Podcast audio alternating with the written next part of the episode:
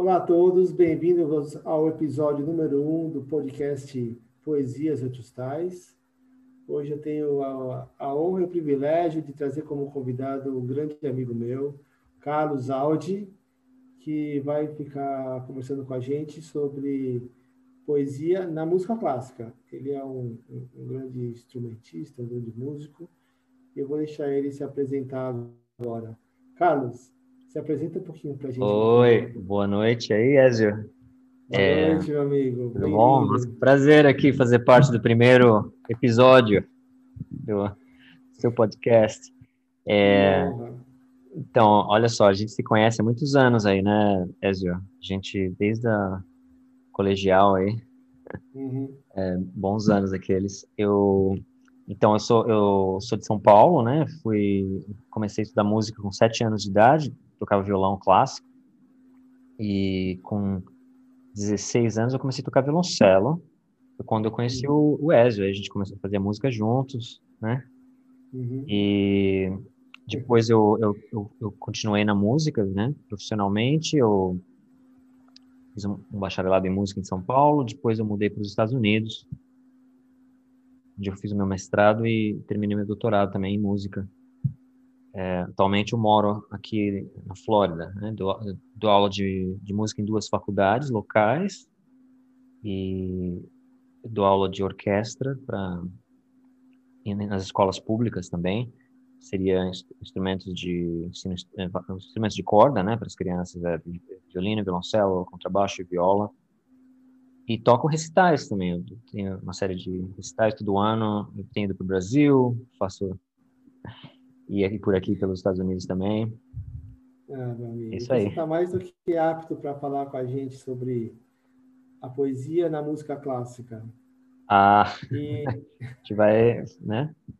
Vai ser Vamos legal. A gente... bater um papo sobre isso. Esse é um tópico muito interessante, né? Que você escolheu aí. Ah, ah, eu achei também. Acho que é legal essa, essa conversa das artes, na é verdade. É. E principalmente a, a música e a poesia, né? A, a, todo o poder da, da poesia e aliado à música, né? que cria uma expressão ainda mais profunda, né? Verdade.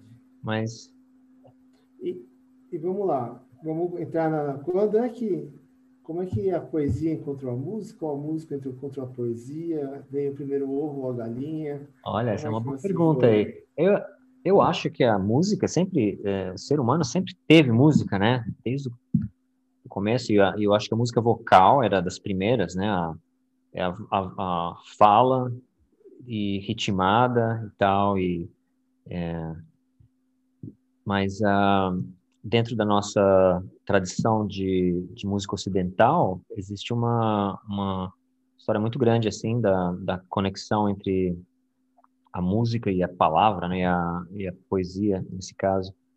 Um, um dos exemplos bem interessantes aí que, que a gente estava comentando, né, são, são os madrigais, esse gênero que foi criado aí na, na Itália, né, no fim da Renascença, hum. que exatamente uh, os compositores eles pegavam essas poesias uh, de alto nível, né, poesias não sacras, e, e musicavam, é, começando na, na, Renascença com a, é, um, um, dos grandes compositores da, desse madrigal é o, é o, o italiano é, Claudio Monteverdi, né? E ele ele começou ali no fim da, da Renascença, então com naquele estilo polifônico da da Renascença, que seriam duas, três, quatro vozes é, juntas, né? Cantando juntas, cada uma com a sua própria melodia. E, e ele, ele foi influenciado no começo do, do período barroco já e transformou o, o, estilo em naquele naquele estilo novo do barroco que estava trazendo aqui a da homofonia do do baixo contínuo e tal e ele ele transformou o pegou dessa nova essa nova técnica, né? E, e, começou a criar, continuou criando os, os, madrigais. Ele escreveu vários livros de madrigais, publicou vários livros de madrigais durante a sua vida. Né? Legal, e é bem sofisticado, né? As melodias como costurando uma com a outra, né? Fica uma, uma linguagem sofisticada para é. passar a sensação, né, da, da, da poesia, né? Aham. E essa tessitura. É, não, é, e, a, e a música, ela, principalmente nesse, nesse começo da ópera também, Monteverdi também era um compositor de ópera, é, a música, ela acentuando né, a expressão da a letra, né, do, do da poesia, da palavra. Da palavra. Legal. Que, que, gostoso isso, né? E depois, vamos, Olha, vamos ah, continuar esse casamento. Aí, no, no período barroco, né, que seria, eu acho que tem um dos exemplos mais interessantes da, da conexão entre poesia e, e música, são as quatro estações do, do Vivaldi, do, esse compositor ah, italiano, Antônio Vivaldi. Muito popular, né? Todo mundo já deve ter, ter ouvido pelo menos uma sim. das estações. Sim, sim. É, ah. é maravilhoso. Mas eu não sabia que, que, que as quatro estações tinham a ver com poesia.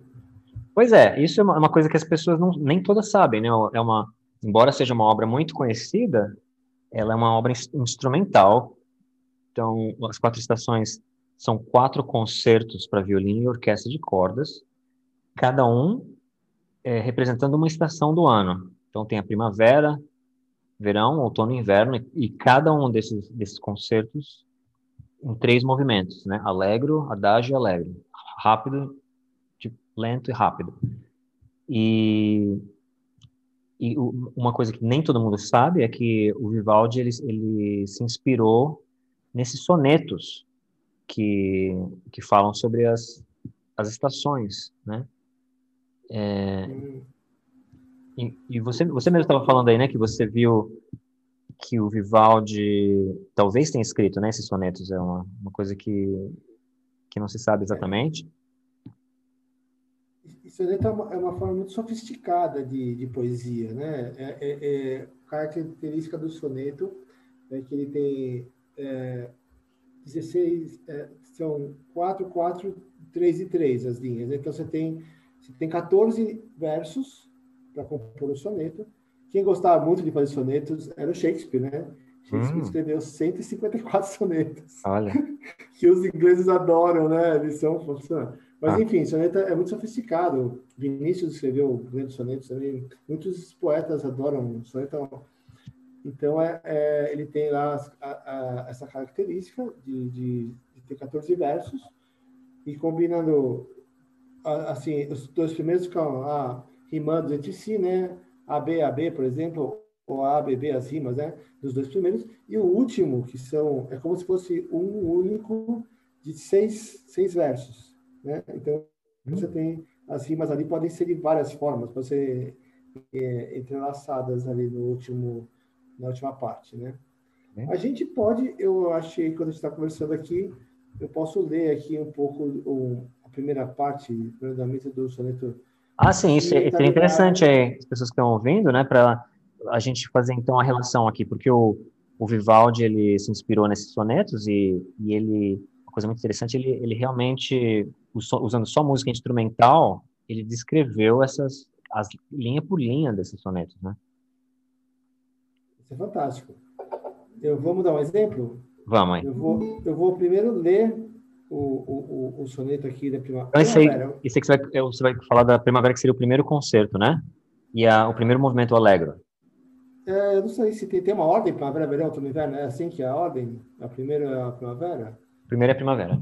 É, eu puxei porque eu gosto mais de primavera, eu fui daqui na primavera. Então, o primeiro andamento, vou traduzir aqui, né? Vou ler em português.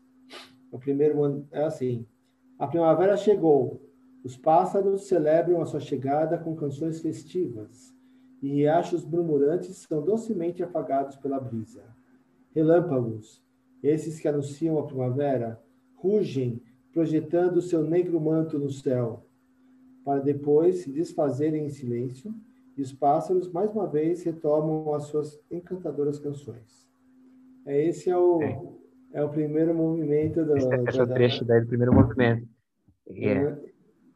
É, vamos, vamos ver, vou, vou mostrar aqui para ver como é que que é o isso, isso você né? toca aí, eu vou tentar descrever mais ou menos aí aonde que a gente está no, no soneto, né? Tá. Só um minutinho que eu estou procurando aqui. Cansada para se exercitar, tem imunidade para sair do lugar? É. Pode menos cansaço, mais imunidade. Só um segundinho. Aqui. Então, aqui começa.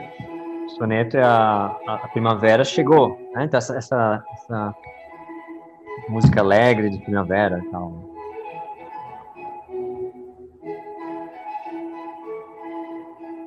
Alegria no coração das pessoas.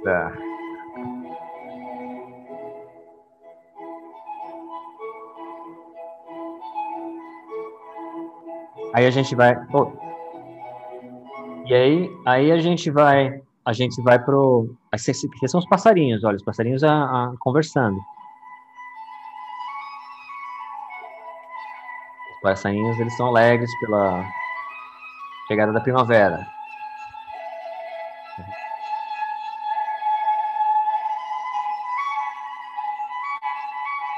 Seria, no caso, o violino solo e o violino, o primeiro violino é, dialogando, né? representando os, os pássaros, né?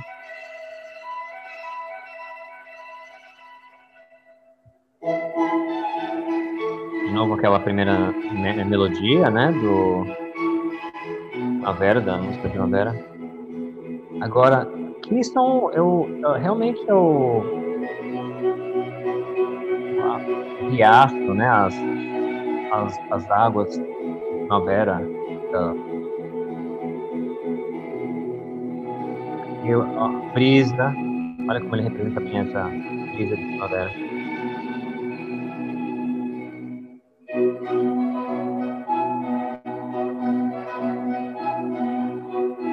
Agora vai primeiros, primeiros sinais de tempestade chegando.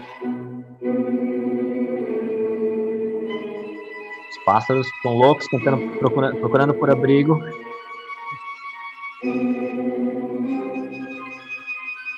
Né?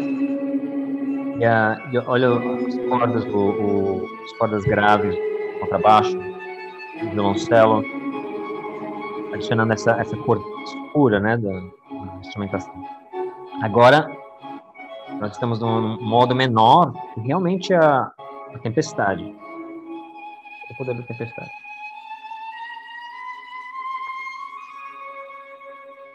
A tempestade aqui está acabando.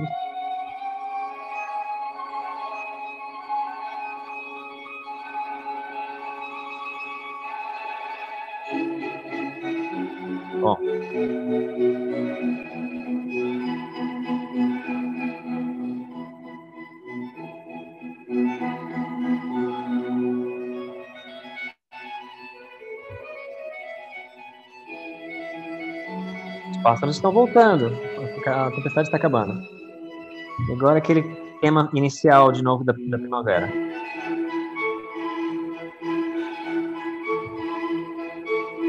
E com isso vai finalizar o movimento.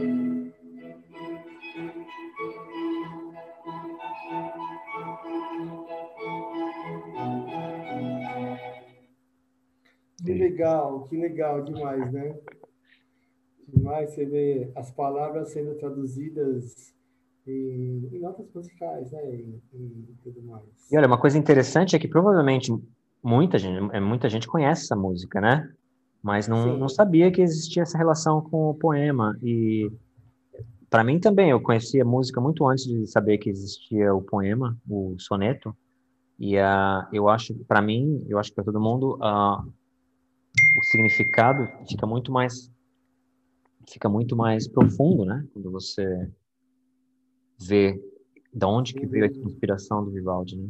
Então, Sem dúvida nenhuma. O poder aí da poesia e música juntos. É, que delícia, né? A gente dá um mergulho, né? É, inclusive o Vivaldi, quando, quando apresentou isso, ele, ele, também tinha os quadros do Marcos Kitt. Uhum. Ele tinha quatro quadros ali, cada um com a sua estação. Ele realmente fez uma imersão né, na, na, na, nessa, nas estações do ano, realmente para quem, quem foi lá, né, teve o privilégio de, privilégio de assistir. Olha só. É Olha só, uma, uma curiosidade aqui, é, quando eu visitei, né, tive o prazer de visitar Veneza, né, que é a, a cidade de, de Vivaldi, é, você vê em todos os lugares são pôsteres é, convidando para concertos das quatro estações. Nossa. Todos os dias do ano, em, em Veneza, você vai encontrar em algum lugar alguma orquestra tocando as quatro estações. é o Vivaldi é, é, o cidadão mais ilustre né, da cidade. Então. Imagino. Que delícia. E aí, como é que continua a nossa a relação entre a poesia e a música clássica? Olha, agora a gente aqui falou do, do período da Renascença, né? O, o, fim da Renascença, que foi o madrigal, agora o, o, o alto barroco, né? Com o com Vivaldi. E o próximo período da, da música clássica é o, é o período clássico, que a gente falamos que é o, classi, é o classicismo. E quando a gente fala em, em período clássico, a gente lembra de três, de três grandes compositores, né? Uhum. Haydn, Mozart e Beethoven.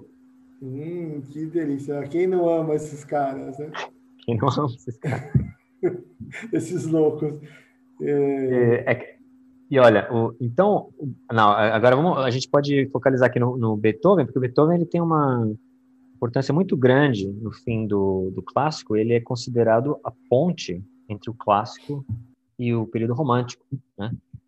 Ele, como, como todos sabem aí, o problema, problema grave da vida dele é que ele ficou surdo, né? Foi ficando surdo a partir dos do começo dos anos, quando tinha 20 e poucos anos e tal, e foi aumentando essa surdez e a, o desespero dele, né? Imagina um, um, compositor, um músico, né? Perder um instrumento mais importante, que é a audição, né?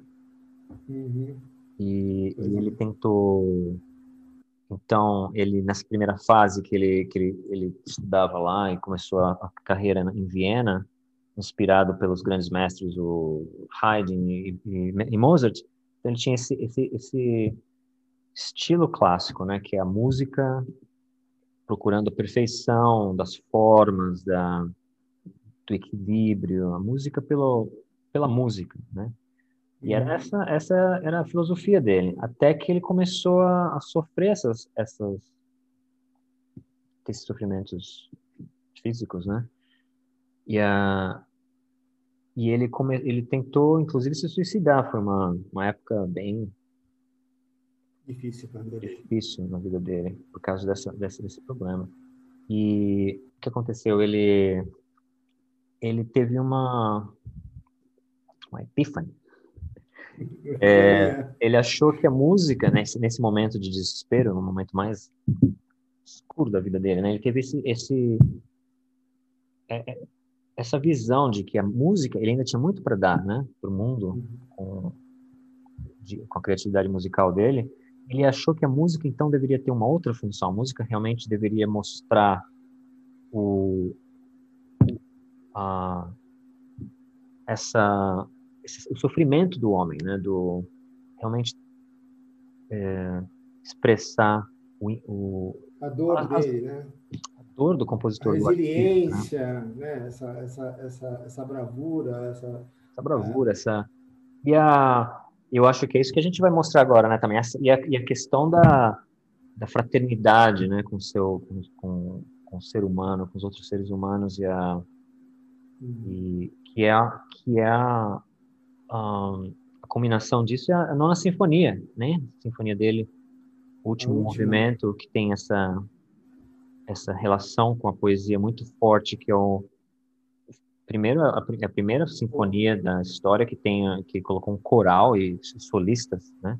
Que ele achou uhum. que a uhum. música só não, não conseguiria exprimir aquele sentimento e ele no último movimento fala fala aí, o que, que, que é essa relação? É, ele pega a poesia do, do amigo dele, do é, Charlotte von Schiller, né?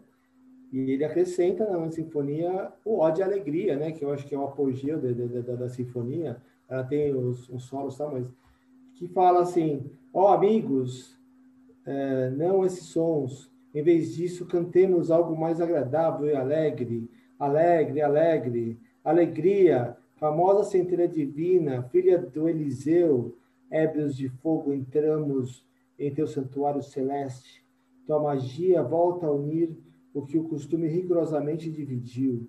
Todos os homens se irmanam ali onde teu doce voo se detém. Quem já conseguiu o maior tesouro de ser amigo de um amigo? Quem já conquistou uma mulher amável, rejubile-se conosco. Sim, e também aquele que chama de sua apenas uma só alma no mundo, mas aquele que falhou nisso, que fique chorando sozinho. Alegria bebem todos os seres no seio da natureza, todos os bons, todos os maus, seguem seu rastro de rosas. Ela nos deu beijos e vinho, um amigo leal até a morte, deu força para a vida ao mais humilde e ao querubim que se ergue diante de Deus alegremente, como seus sóis voam através do esplêndido espaço celeste, se expressem, irmãos, em seus caminhos, alegremente como um herói diante da vitória. Abracem-se milhões, enviem esses beijos para todo mundo. Irmãos, além do céu estrelado mora o Pai amado. Milhões, vocês estão ajoelhados diante dele? Mundo, você percebe seu Criador? Procure-o acima do céu estrelado, sobre as estrelas onde ele mora. Abracem-se milhões, enviem este beijo para todo mundo. Irmãos, além do céu estrelado, mora um Pai amado. Abracem-se milhões, enviem este beijo para todo mundo. Alegria, formosa centelha divina, filha do Eliseu. Alegria, formosa centelha divina, centelha divina. É algo super otimista, né? É você. É abraçar a alegria, o mundo dá valor ao que a gente tem, né? Ao, ao amigo, ao, a uma mulher e tudo mais, ao amor. É um hino a, a joia de viver, a alegria de viver, na é verdade? Isso, muito, muito poderoso aí, né? O, uhum. A expressão aí da, da, arte, realmente. E aí, vamos ouvir aqui um coro, um pedacinho da. Vamos ver. Tá bom. Último movimento aí da movimento aí da sinfonia número 9. É, tem que achar um pedacinho aqui. Só um segundo.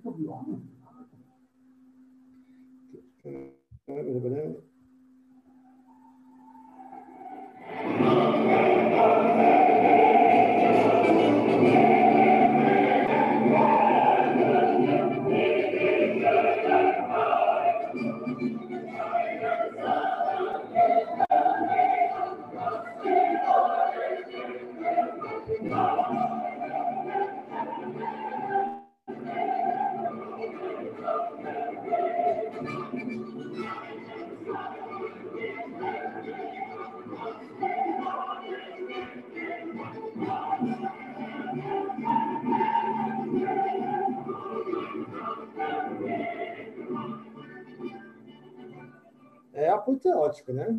Temos que aplaudir que Beethoven,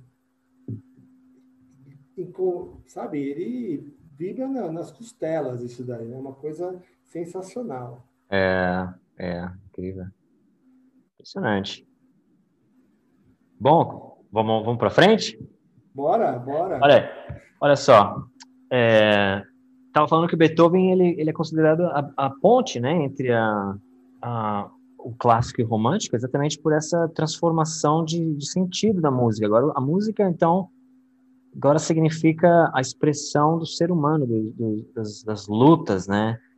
E não só isso, mas a música agora, do, no período romântico, século XIX, inspirado por Beethoven, tem uhum. essa, essa, essa, esse sentido extramusical, né? Então, a música vai descrever a natureza, vai descrever a pintura, vai, vai, vai escrever uma, uma, uma ideia filosófica e sentimentos, né?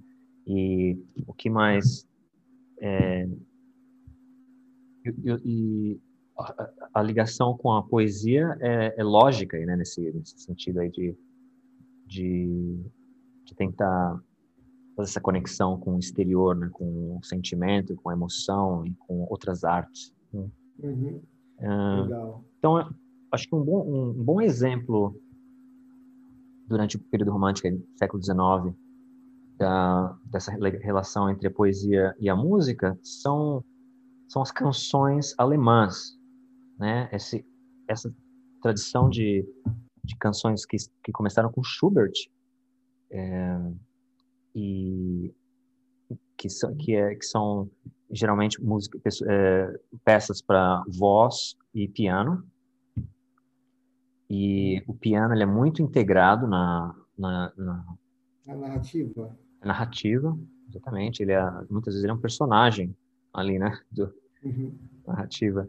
E o, o, Schubert, ele é o, o cara que começou essa tradição de música, essas canções alemãs em, do, do, século do século XIX e tal, e uh, tanto que a gente conhece essa a gente eh, essa tradição pela pelo nome em alemão, canção Lied, que seria canção em alemão, ou Lieder, que seria canções, né?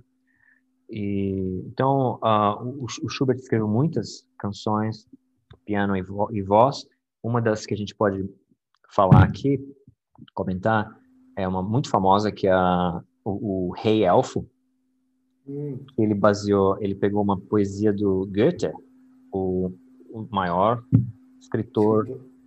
da língua alemã. Sim. E, e ele musicou, ele, ele, ele voz e piano. É, e vamos ouvir e a gente, você dá uma comentada sobre o tema, tá bom? Tá legal. Vamos lá, ouvir um pouquinho do, do Rei dos Elfos.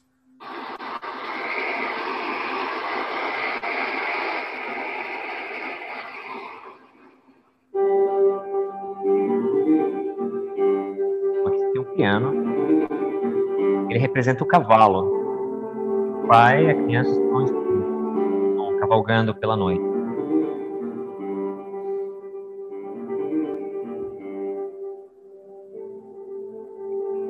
Agora o cantor, ele vai, ele vai cantar, ele vai representar quatro personagens. O narrador aqui, tá se perguntando o que, por que será que esse pai essa filho estão rogando à noite? Né?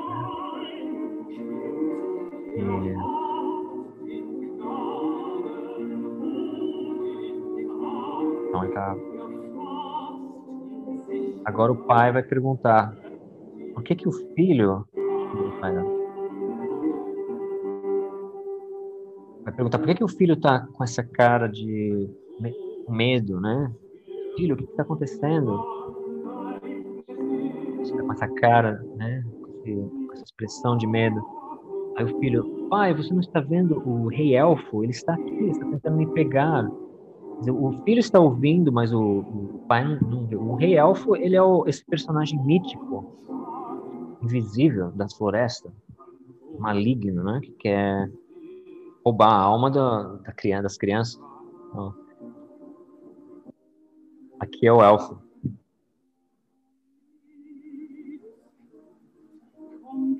Ele está querendo seduzir o, o menino, né? Para levar a alma dele.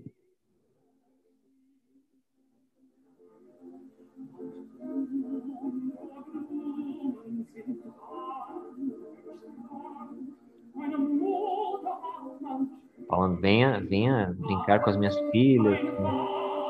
Agora o filho, olha como o menino está nervoso. Olha, pai, você não vê, ele está tentando me levar. ah, muito legal. Ah, que bacana. Tá bom já. Bom, é, no final da, no final que acontece o no final eles realmente chegam a um lugar e o filho está morto no, no colo do pai.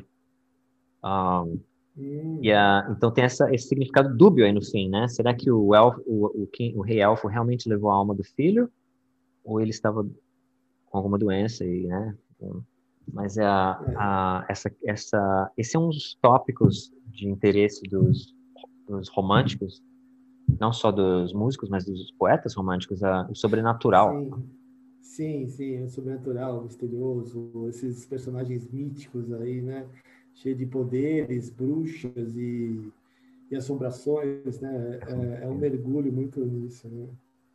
Pois é, uma... Que delícia, meu amigo, que delícia que está isso aqui. A gente vai, vai mergulhando na poesia e, e com a música, né? Bom, oh. a... Ué, já tem mais, mais então mais uma, uma sugestão aí, já que a gente está no romântico, hum. falando da, de canções alemãs, dos Lieder, é, tem o, a história do, do Schumann e da Clara Schumann, Robert Schumann e Clara Schumann, que é a história de amor mais famosa, né, o love story mais famoso da história da música aí. É. Uh, seria o, o background aqui da, dessa canção que a gente vai ouvir. Então, o, o Robert Schumann era, ele era um músico muito talentoso, pianista, compositor alemão, né, e poeta também e estudioso de música, realmente um cara muito interessante, né? E ele então estudava com esse professor de piano, que é o Vic, muito famoso, hum. professor de muitos grandes pianistas da época. E ele ia na casa do Vic e tal para tocar, e ele conheceu a filha do, do Vic, a Clara Vic. Aham. É. Aí o que será que aconteceu? Se apaixonaram. É, pegou a Clarinha. A Clarinha, né? E o, e o Robert. Se apaixonaram e tal. E a... Agora, embora o, o professor dele gostasse muito dele, né, como aluno, né, um cara muito, muito talentoso e tal, inteligente, ele não aprovava essa, esse relacionamento aí. Sim, né? Ele sabia quem que era o... Porque ele, é, ele conhece o, o Schumann, o problema dele, do, do Robert Schumann, é que ele, ele era meio instável, né? Emocionalmente, é, mentalmente. Ele, ele teve problemas graves, ele, teve, ele tinha muita depressão, ele tinha... É, é provável que se fosse hoje em dia ele teria sido diagnosticado, né, com algum problema mental, como como o bipolar, né, ou esquizofrenia, alguma coisa assim. Ele ouvia vozes, né, ele, então ele tentou se suicidar várias vezes. Ele, ele tinha episódios, né, de assim, preocupantes de depressão e tal. Então o pai ele não ele não se sentia seguro, né? ele não achava que era um... Feliz de arranjar um genro desse, né? Que poderia... Ele não achava que era o era certo para a filha dele, né? Uhum. Mas, Mas a Clarinha tinha outra ideia, né? A Clarinha tinha outra ideia, ela realmente se apaixonou aí pelo, pelo Robert, né? Pela esse cara tão inteligente, tão expressivo, tão interessante, né? E, e a Clara, ela era uma pianista maravilhosa também. Ela, ela, ela depois seguiu a carreira de pianista e é, tocou as, as, músicas de, de, dos, de, depois do Roberts, né? Do, também Brahms, todas as uh, sabe todos os grandes compositores da época, ela ela, ela tocou, né? Uma virtuosa. Ela, ela é uma virtuosa, é.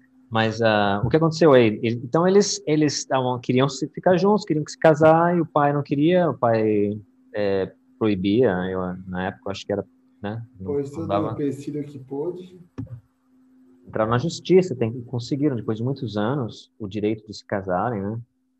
E foi hum. esse ano que eles se casaram, depois de muitos anos tentando, que ele, eles se casaram, finalmente se casaram, e o, e o Robert, ele compôs mais de 150 canções de amor, né?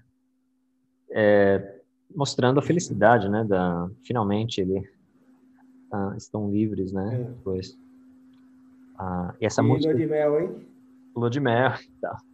O que, que você sugere dessas canções do Robert Schumann? Então, uma, uma muito bonita aí que eu gosto é essa. É, Im Wunderschönen Monat Mai, que seria no mês maravilhoso de, ma de maio. Né? E a... Vamos ouvir? Vamos ver.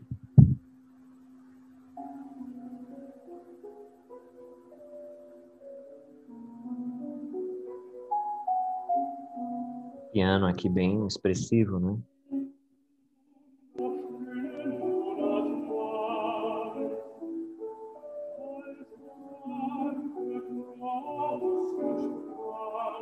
Então aqui ele está falando assim, olha, nesse mês maravilhoso de maio, né? A natureza exuberante.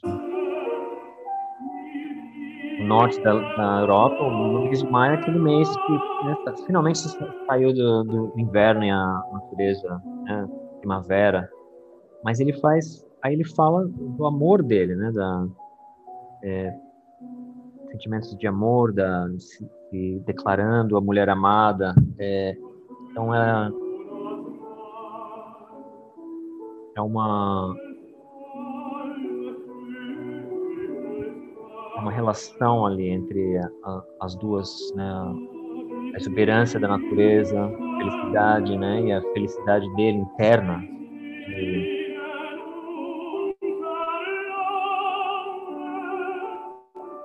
Muito expressivo, né? Muito bonito. Muito bonito linda, né? Ela, ela é de, de apertar o coração da gente de, de emoção, não é verdade? Isso. É tocante mesmo, né? Mesmo a gente não falando alemão, a gente percebe essa, é, essa profusão emocional, né? Uhum.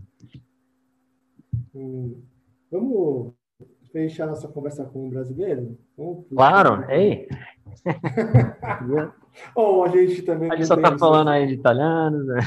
É, de alemão, né? Tudo mais. É... Então. Vamos acabar com o brasileiro. E você escolheu uma. O nosso grande compositor, né? O Vila Lobos, né?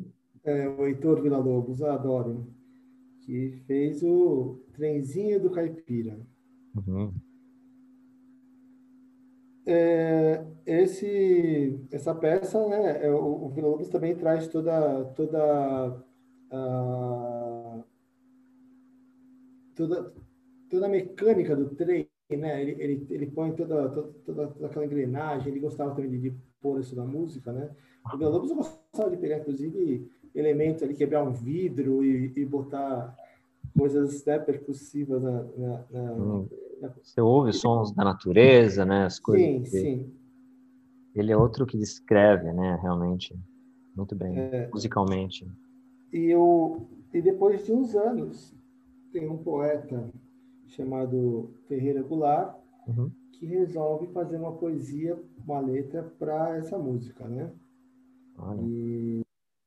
Quer dizer, trazer, trazer o, em letra, em, palavras, aquele é, significado é, que estava ali velado, né, na, na música do Vila Lobos, né? Expressar essa, essa viagem que o Vila Lobos propõe, né? E vamos ouvir um pouquinho aqui, vamos. Cidade, noite, a girar, trem sem destino, do dia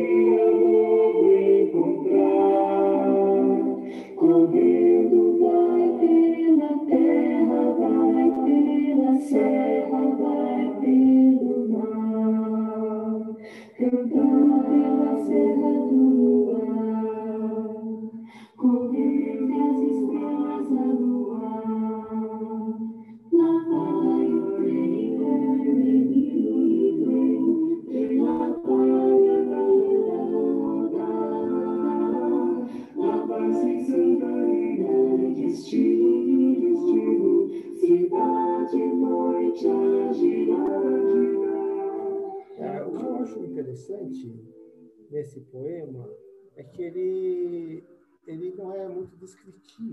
Ele só ele só leva a gente na viagem, que é muito saudável, porque a gente cria na nossa cabeça o trem que a gente quiser. O Vila Lobos, é, eu, na minha cabeça, eu tenho uma Maré Fumaça, por exemplo, no, numa cabeça de uma pessoa mais jovem, então ele não descreve o trem, não descreve o ambiente, nada. Ele só vai levando a gente na viagem que o Vila Lobos já propunha. Né? E, então isso ele não é, ele não macula a proposta do Vila Lobos de deixar aberto, mas ao mesmo tempo ele ele acompanha a gente para dentro do vagão ali. Uhum. Ele vai mostrando a paisagem, vai falando do menino, ele coloca elementos é, bem bucólicos ali né, na, na, na, na, música do, do Vila Lobos. Uhum. Que eu acho fantástico. Ah, eu acho que é isso. Ele, ele não podia acrescentar muita coisa, que a música já, já era muito completa. Né? Ele tinha que só perfumar ali, colocar um, um pouco de, personagens, né? Ele coloca uhum. os personagens e tal, né? Que ficou bacana, ficou ótima. Eu acho ah, que ficou lindo, né? É, é, essa música ficou muito bacana com a Jadon Ferreira por lá. E é isso, meu amigo. A gente podia falar oh, horas a fio. Que viagem boa aí a gente fez, hein? Que delícia. Uhum. Como a gente viu que o casamento da música com a letra não é só MPB, não é só não. samba aqui também, mas que vem lá de trás e que a gente tem um, uma um, um, realmente um enlaçamento, uma trama. Quando a música clássica pega uma letra, ela faz uma trama, ela realmente acrescenta elementos, personagens e a coisa fica recheada, polpuda, né? Fica, é. fica muito deliciosa. É. Eu espero que as pessoas que acompanharem nossa conversa sejam estimuladas a, a, a mergulhar mais né, né, né, nessa, nessa brincadeira, nessa. Sim. Né? Tem nessas obras que a gente discutiu, mas também. É, tem muitas que a gente não falou nada aqui, que a gente passou em branco. Tanto, nossa, o, a gente só. a gente deu uma. Só deu uma, pedacinho do, do nada, assim, do, todo. a gente só passou de asa delta por cima de tudo ali, deu uma fotografada, né? É. Mas é, vamos ver.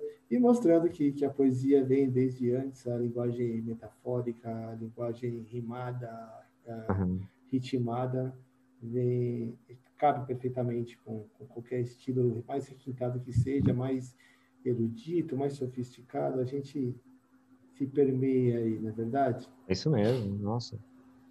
Queco, ô Carlos, Queco, só para.